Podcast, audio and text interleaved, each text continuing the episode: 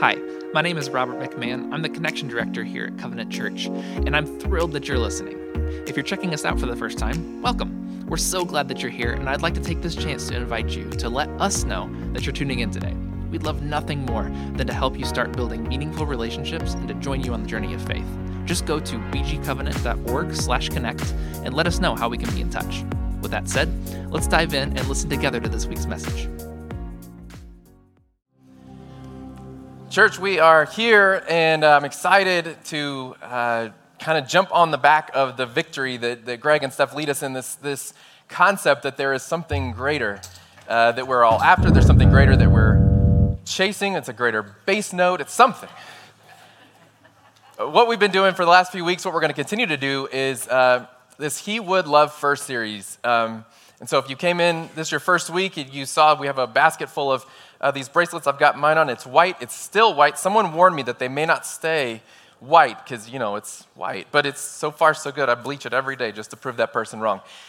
And um, you could pick one of those up, be a part of this with us. The, the idea behind this whole series is that it would be both a reminder to you as we go through what this actually means and a challenge to you to have something on you that might invite a conversation with someone else.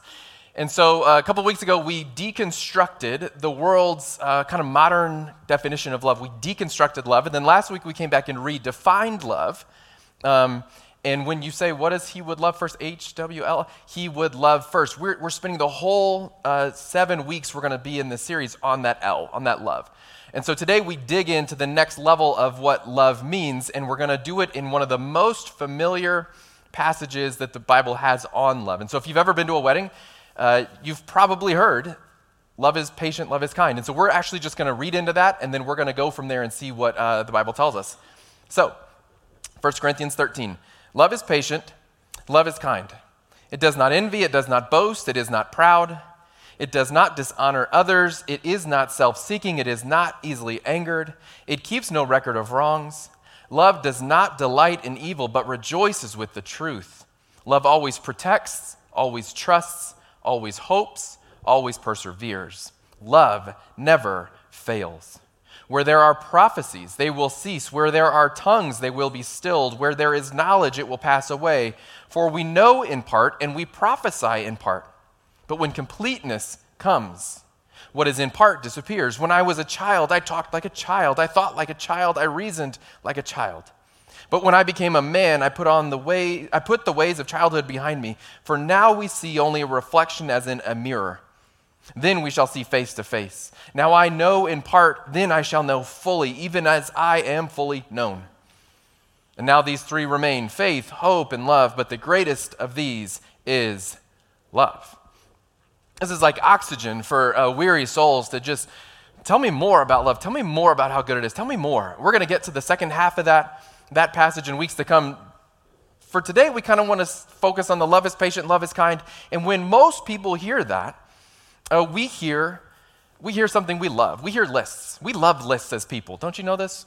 The internet. I did an informal study this week. The internet is based on 93% of the internet is just lists, just begging you to click them. You know, you won't believe number three. You know these lists. And so you're looking around the internet and you just can't help yourself when it says top five running backs of all time. And you're like, oh, I'm not, they don't even know. Jim Brown, Walter Payton, Barry Sanders. You know, you just start going, all right, what about the top eight ways to be a better parent this year? Or what about the top four ways to rust proof your car? And you know, just everywhere, you just, uh, list after list after list after list. And I, I can't help but see uh, everywhere. And what's the problem is once you start seeing lists on the internet, you never stop seeing that everything is a list on the internet. I don't know if you know this, but the top six new ways to wear jeans this year, like the new fashion, and it's like bootleg mom cut inside out, and it's like it's a whole new thing, and you have to do it. And then you go like, how do I become a better boss, spouse, hamster? You can, if you want it, it's out there. Lists, we love them, and the reason they keep showing up on your internet browser is because you click on them, and it's your fault and mine. Why do I care? Most of us look at this passage and we see a list. Love is patient, love is kind. It is this, it isn't that. Most of us see something like this. Because I was on the internet and I said, I wonder if people made a list out of this. And sure enough, if you Google this passage and list, you get about a thousand slides that look like this. It nicely breaks into two little sections. You won't believe number three. And the reality is, though, it's perfect for a blog post, but I don't see a blog post when I see this passage of Scripture. What I see is a little different. I, I don't think of a blog post, I don't think of lists, I think of the Unabomber. The Unabomber is what I think of. There he is. You, you thought you were going to get through a whole sermon series on love without talking about the Unabomber. You thought wrong. If you're of a certain vintage, you remember the Unabomber. The Unabomber was omnipresent for the totality of my childhood. Dan Rather and Tom Brokaw and Connie Chung and whoever else was on the nightly news. It seems like once a week we have a new break in the Unabomber case. If you don't know who the Unabomber is, um, you're getting a, a, a, good look at him right now. This is the best picture we had for about 30 years. No, um, he, Ted Kaczynski was this genius terrorist who, over 18 years, mailed, used the post office. Remember the under 30. Post office is this thing where you put affix stamps to letters and they, and so it's like malware, but back in the old days. And what he would do is he would mail bombs to people, uh, professors, intellectuals. It was like terrifying because every time anybody of that ilk opened uh, a mailbox and there was a brown paper package in there, you'd just be like, oh man, here we go. And he killed multiple people, and no one could ever figure out who he was, where he was from. He was this mystery, and this is the only picture we had. There was a woman in Utah who saw a man looking like this deliver a package that eventually blew up. And so this was all we had. We had this sketch. Notice it's a sketch, though. I mean, it's a little creepy, but it's a sketch. It isn't, you know, hoodie, aviators, creepy mustache. That wasn't what, they didn't put that on the news. They put a sketch of him. Like, this is maybe what he looks like. Keep your eyes out for him. The, the irony is, I said he's a genius. Uh, the Unabomber, he got to Harvard. He started his Harvard education at 16 and became the youngest professor at Cal Berkeley ever. And so he's sort of a genius. And I have to think that the second this sketch came out, he probably threw away the hood and the aviators. But they'd be like, if you see this man, and he's in the back going, gosh, guys, what's my point?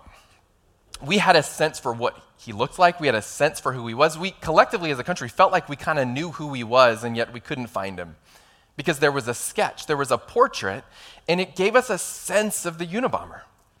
So, I want to offer that uh, 1 Corinthians 13 is at its core a portrait. I don't think it's a list. I don't think it's love is kind, love is patient, love is this. Love. I think it's a portrait. I think the words actually create a picture for us. I think the words that we read there create a sense for us. And if we look at it just right, we don't get a list of things to check off and a, a checklist of things to do in order to be more loving. What we get is we get a portrait of who love is. Because if, if Jesus is God in the flesh and God is love, then love is becomes a description of Jesus. And if we see this passage as a description of Jesus, it could change everything about the way that we approach the world around us.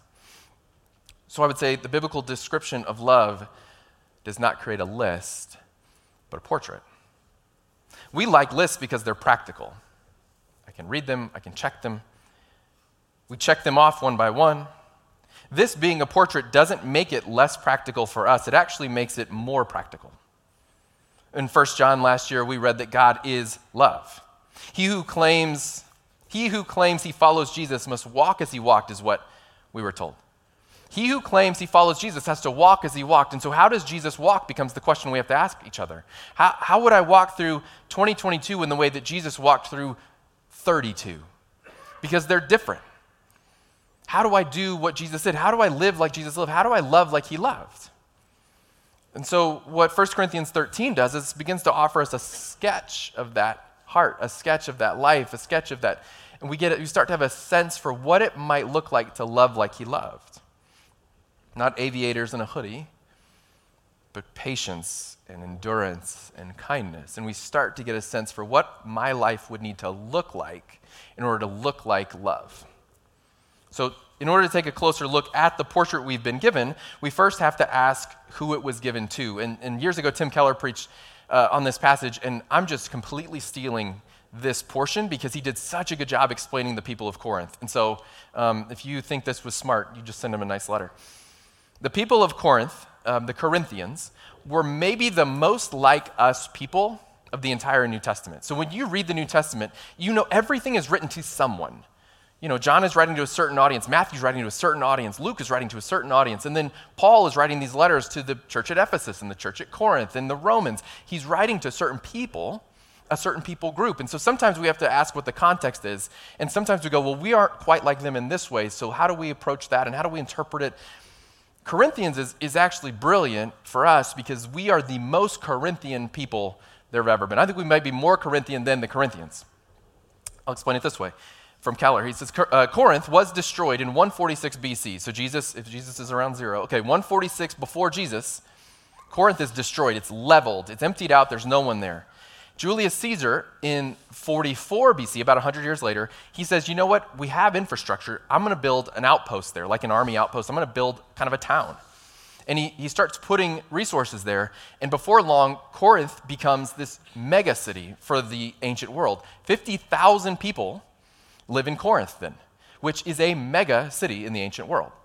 Now, what it doesn't have, because of that 100 year gap, that there wasn't anybody there, Corinth lost all of its history, all of its culture. Imagine if you just scraped the land for 100 years and there wasn't some generational culture, there wasn't history, there wasn't tradition, none of those things existed. So when, when Caesar comes in, he puts a new town in, it lacks all of those things which means people didn't go there because they liked the food or they liked the culture. Or they did, people didn't go there for anything but to succeed. It became this new mega city where people just went to get ahead. People went to get the next level up. Grew into this diverse place that people went to make it big at any cost. The Romans, seeing what happened in Corinth in the Wild West, dog eat dog, everybody wants to get ahead kind of place, the Romans actually coined a term that we still have today. You can look it up in any dictionary you want. It's to Corinthianize. It's a verb. You Corinthianize something. And what does that mean? It, it really means to sort of like um, corrupt it. To Corinthianize is to corrupt something. Corinthianize, the Corinthianization of something means it's fallen into moral depravity, it's, it's fallen into deep promiscuity, and it's a word that still gets used. You'll still see it on occasion. Oh, this place really got Corinthianized. And it's, it's a word describing just the total decay of any moral foundation. And it's just a place where success and sex and all these things become the highest achievement. As if that wasn't enough, on the highest peak in Corinth, there was a temple to Aphrodite. That's the word where we get aphrodisiac, so you can draw some lines there. Each night, a thousand prostitutes would come down from the temple to ply their wares in the city. So their craft was, was on display every single night. And this is, there's a whole uh, old thing about uh, cities. The tallest building, and this was true before the age of skyscrapers for the most part, but the tallest building in any city will tell you what it's about. The tallest building in any city tells you what it's about. And so if the tallest building is a cathedral, well, that tells you maybe that's what this city cares about. If the tallest building is an office building, it's a tower of commerce the, the tallest point, the highest point, the, the beacon on the hill in the city of Corinth was the temple of Aphrodite. And every night, a thousand prostitutes come down. This does not sound like a, a place that is just dripping in gospel. Keller called it the most, quote, sex obsessed and success oriented culture of the ancient world. Paul writes a letter to those people, and he says, Let me tell you about true love. Does that seem off? Knowing what you know about them, does that seem like the kind of thing that's going to really like win him a big audience? It's a radical thing to do. But it's not unlike our culture. You do you, live your truth, treat yourself. No one's going to put you first but you, man. You do your thing. We have a thousand causes. Every person, you, every single person in here has a thousand causes we can all care about. There's a thousand things out there for each of us. We see it in personal lives, we see it in followers of Christ, we see it in our brothers and sisters, we see it in other churches. Everybody's got a cause. Everybody has a thing. Everybody has this main thing we care about more than anybody else. Look at us. We can be identified by being this people or that group or this church or whatever. And Paul looks at it. Paul goes, but what about the main thing? What about the main thing, though? Guys, can I tell you about true love? And similarly, he gets ignored.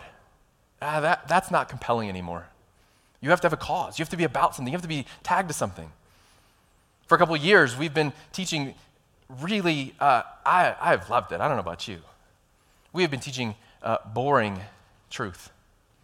We spent 40 weeks on Jesus. Like, come on. Jesus? What about the causes, though? Last year was full of causes. Last year was so many things were happening. The world was turning over upside down, and we just kept talking about Jesus.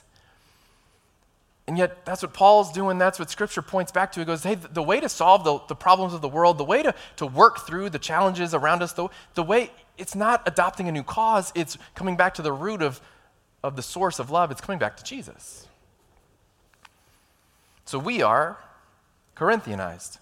We are a brash, in a hurry, consumptive type of people. We are preference protecting, sex obsessed sort of people. And Paul looks at you and me and he says, Yeah, but let me tell you about life, what, what life's really about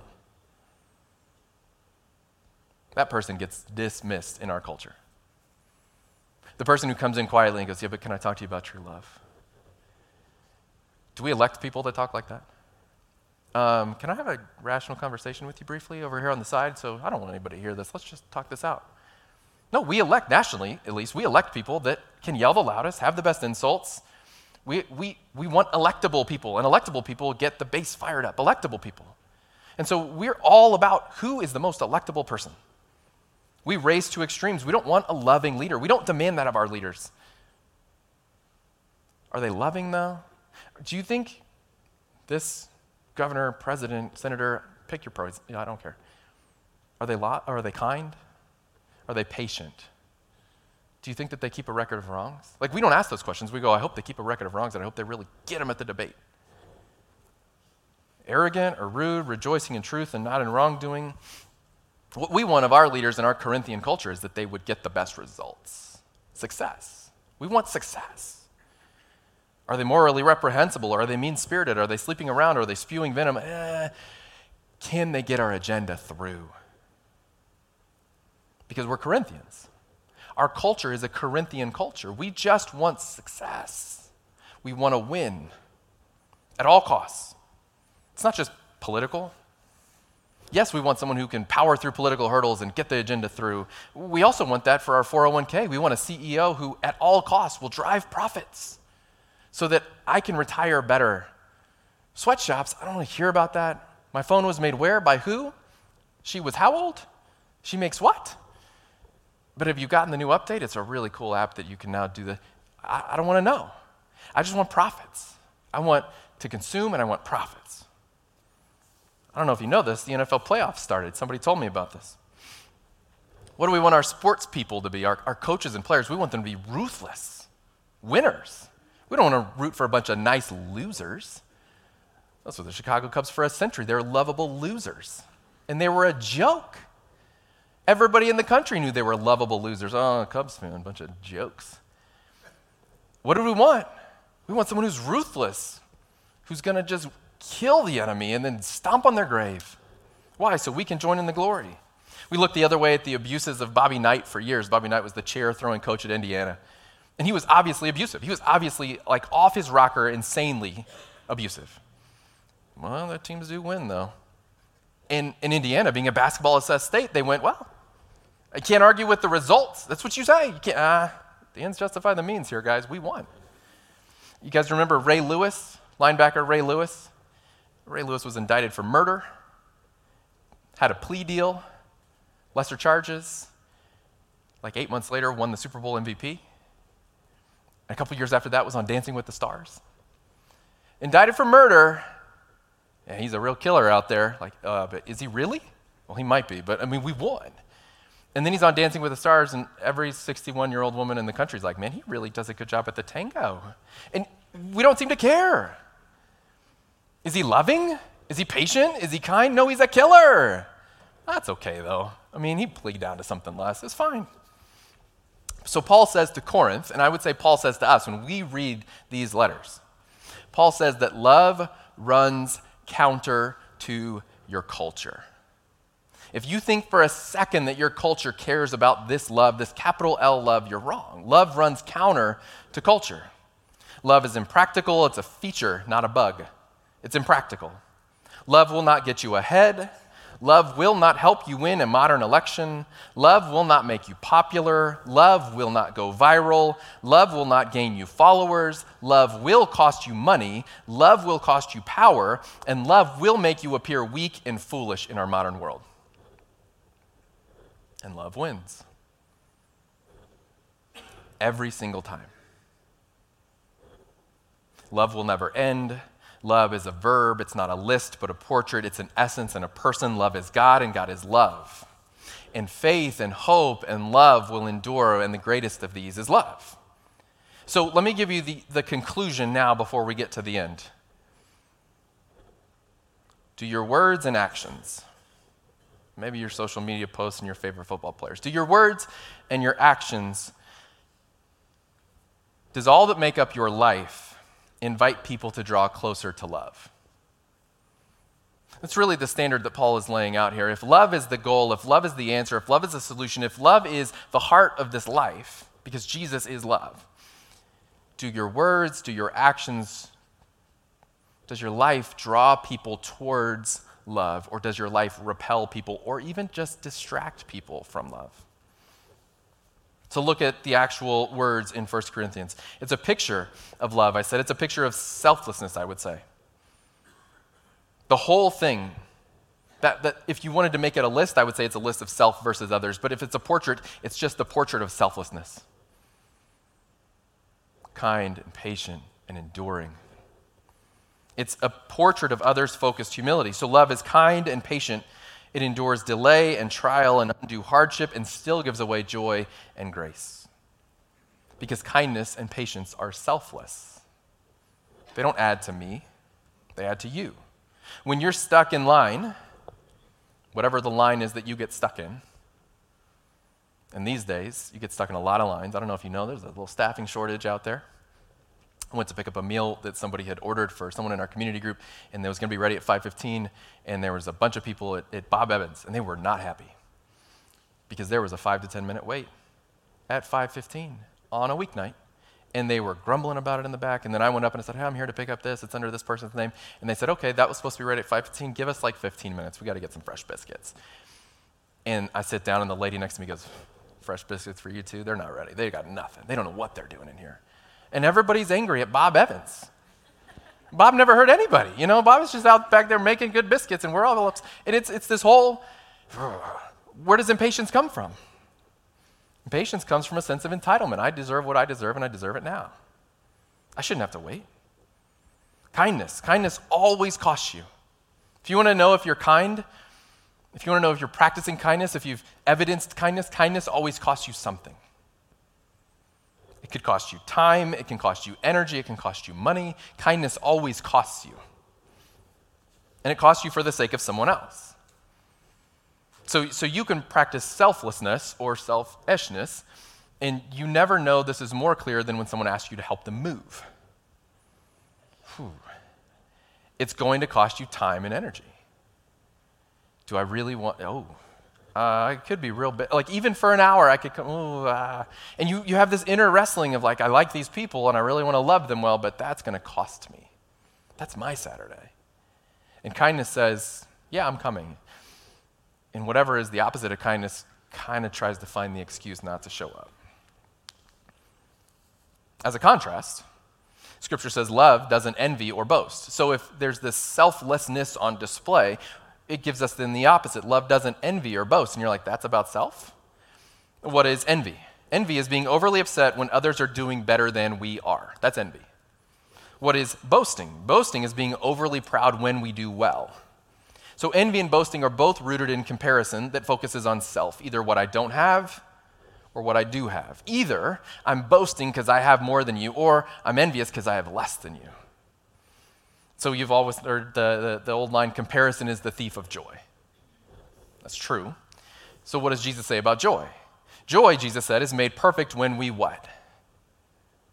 Our joy will be made complete when we love.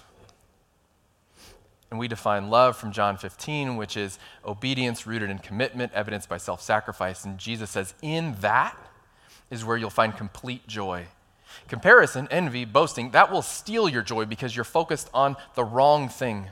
You're focused on self, and it looks like you're focused on others. I'm looking at what everybody else is doing, but it's really focusing on others as to compare it to self. And the selflessness that is being prescribed in 1 Corinthians 13 says, stop focusing back on, fine, focus on others, that's great, but don't back compare it. Root in commitment to your love for the person and evidence in self sacrifice. Love doesn't insist on its own way, Paul says. Again, insist on its own way is about self, or allow others' way to win on occasion. That might be selfless. It says love is not irritable or resentful. This is where you start wondering how is that going to be about selfishness? Because I don't know if irritability is selfish. Guess what? I found a way. Irritability, I would argue, is actually just real time selfishness. So, why are you irritated? The mower won't start. Ugh. The washing machine breaks. Ugh. Is that about the mower? No, it's about me and what I have to do. I have to get fixed. Oh, okay. It's about the washing machine. Oh, I got to do this thing. It's, oh, it's, the line is long. I'm irritated that the line at the Starbucks. The, why, why are all these people need coffee? I need coffee. They don't need coffee. I'm irritated. For the last almost two years, pinch yourself. It's almost been two years. The thing that irritates me more than anything on earth, and this is a confession, I'm, I'm being honest, I'm being vulnerable for you, is when a kid forgets their mask on the way to school. Because I don't remember until we're halfway out the driveway and already taken that turn, we're already, and then I go, don't you have a mask? Uh, I have two kids. One usually has a mask, the other one is nine years old and named Brixton. So I don't want to out either of them, though. So, so this last week, no joke, get in the car, out the driveway. I'm taking, I'm, I'm, I'm pulling out the driveway. And she, I said, You did get your mask, right? Uh, I put it in park. I threw it in reverse. I have a long driveway. I got into my driveway and I went about 900 miles an hour back up the driveway, slammed on my brakes, and I turned around with the nicest face I could come up with and I said, Why don't you take a minute and go get your mask? And what I wanted to feel was what was coming out of my mouth. But what I know I was feeling is the 900 mile an hour reverse up the driveway, which was going, You are messing with my day. How petty. The nine year old forgot her mask. And if we'd have just gotten all the way to school like we do twice a week, they'd give her one there anyway. I didn't have to, but it was just, I had to make the point. I'm irritated. This is about me. You are ruining my life. And then I pulled back out and I'm like, that wasn't such a big deal. And she's like, Dad, are you okay? I was like, yeah, Dad has some selfishness he has to work on. This will be in the sermon soon. Irritability is real time selfishness because I want that moment to be about me and my needs. People are needy. What about mine? So that's real time selfishness. What is about resentfulness? Resentfulness is historical selfishness. Resentfulness is holding something against someone that no one can possibly change. Because I can resent someone's sin against me, but it won't undo it. It won't change the pain. It won't right the wrong, but I can resent it as long as I want. Resentment is selfish in that it wants to wallow in the mud of the past rather than get over self and find a path towards the future. It's about me. It's self pity laced with anger. That's what resentfulness is. It's self pity laced with anger. And it's, it's only about me. It's not just unloving, it's ineffective and unwise. Nelson Mandela famously said, Resentment is like drinking poison and then hoping it will kill your enemies. It's not hurting them. Love is then ultimately for and about others. It doesn't cheer on wrongdoing because someone is being hurt by that, so I'm not cheering for that. It rejoices in truth, even when truth is inconvenient for the way I want to live my life. It's a belief rooted in that truth that God is working everything out for our good, Scripture says it bears and endures, means it's shouldering the cost for others. Hope is rooted in an eventual redemption that the cost for me now is nothing compared to the cost for the ultimate love. So we put eyes on the picture of love, on the portrait of grace and mercy, and we ask the question what is love again? Really, who is love? Love is Jesus. Love is Jesus, and Jesus is love. Jesus runs counter to your culture. Jesus is impractical. Jesus will not get you ahead. Jesus will not help you win an election. Jesus will not make you powerful or popular. Jesus will not go viral. Jesus will not gain you followers. Jesus will cost you money. There are black boxes on the wall in the back.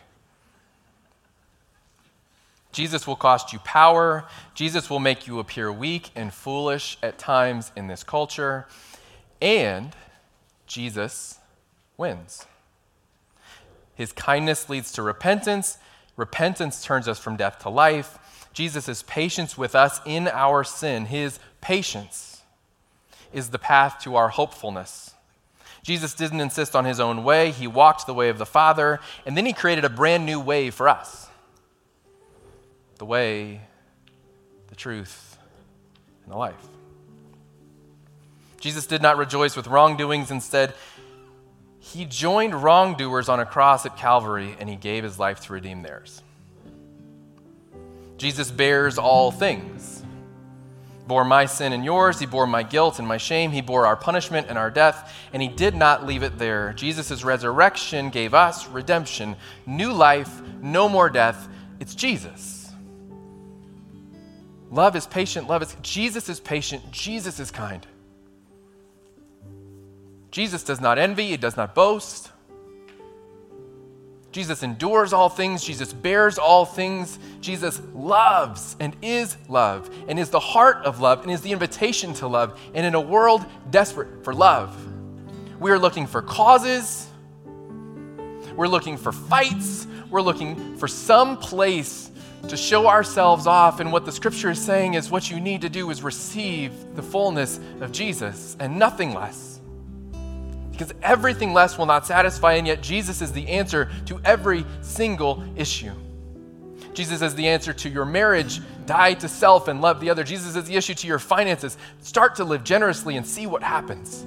Jesus is the answer to every single place we fall, He picks us up. Jesus is love, and love endures. Jesus is love, and love never ends. Jesus is love. Love always wins.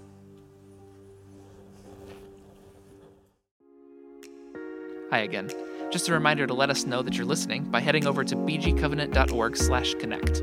If you're ready to be known, we'd love to know you. And we hope you'll join us soon, every Sunday, in person or online. Thanks for listening.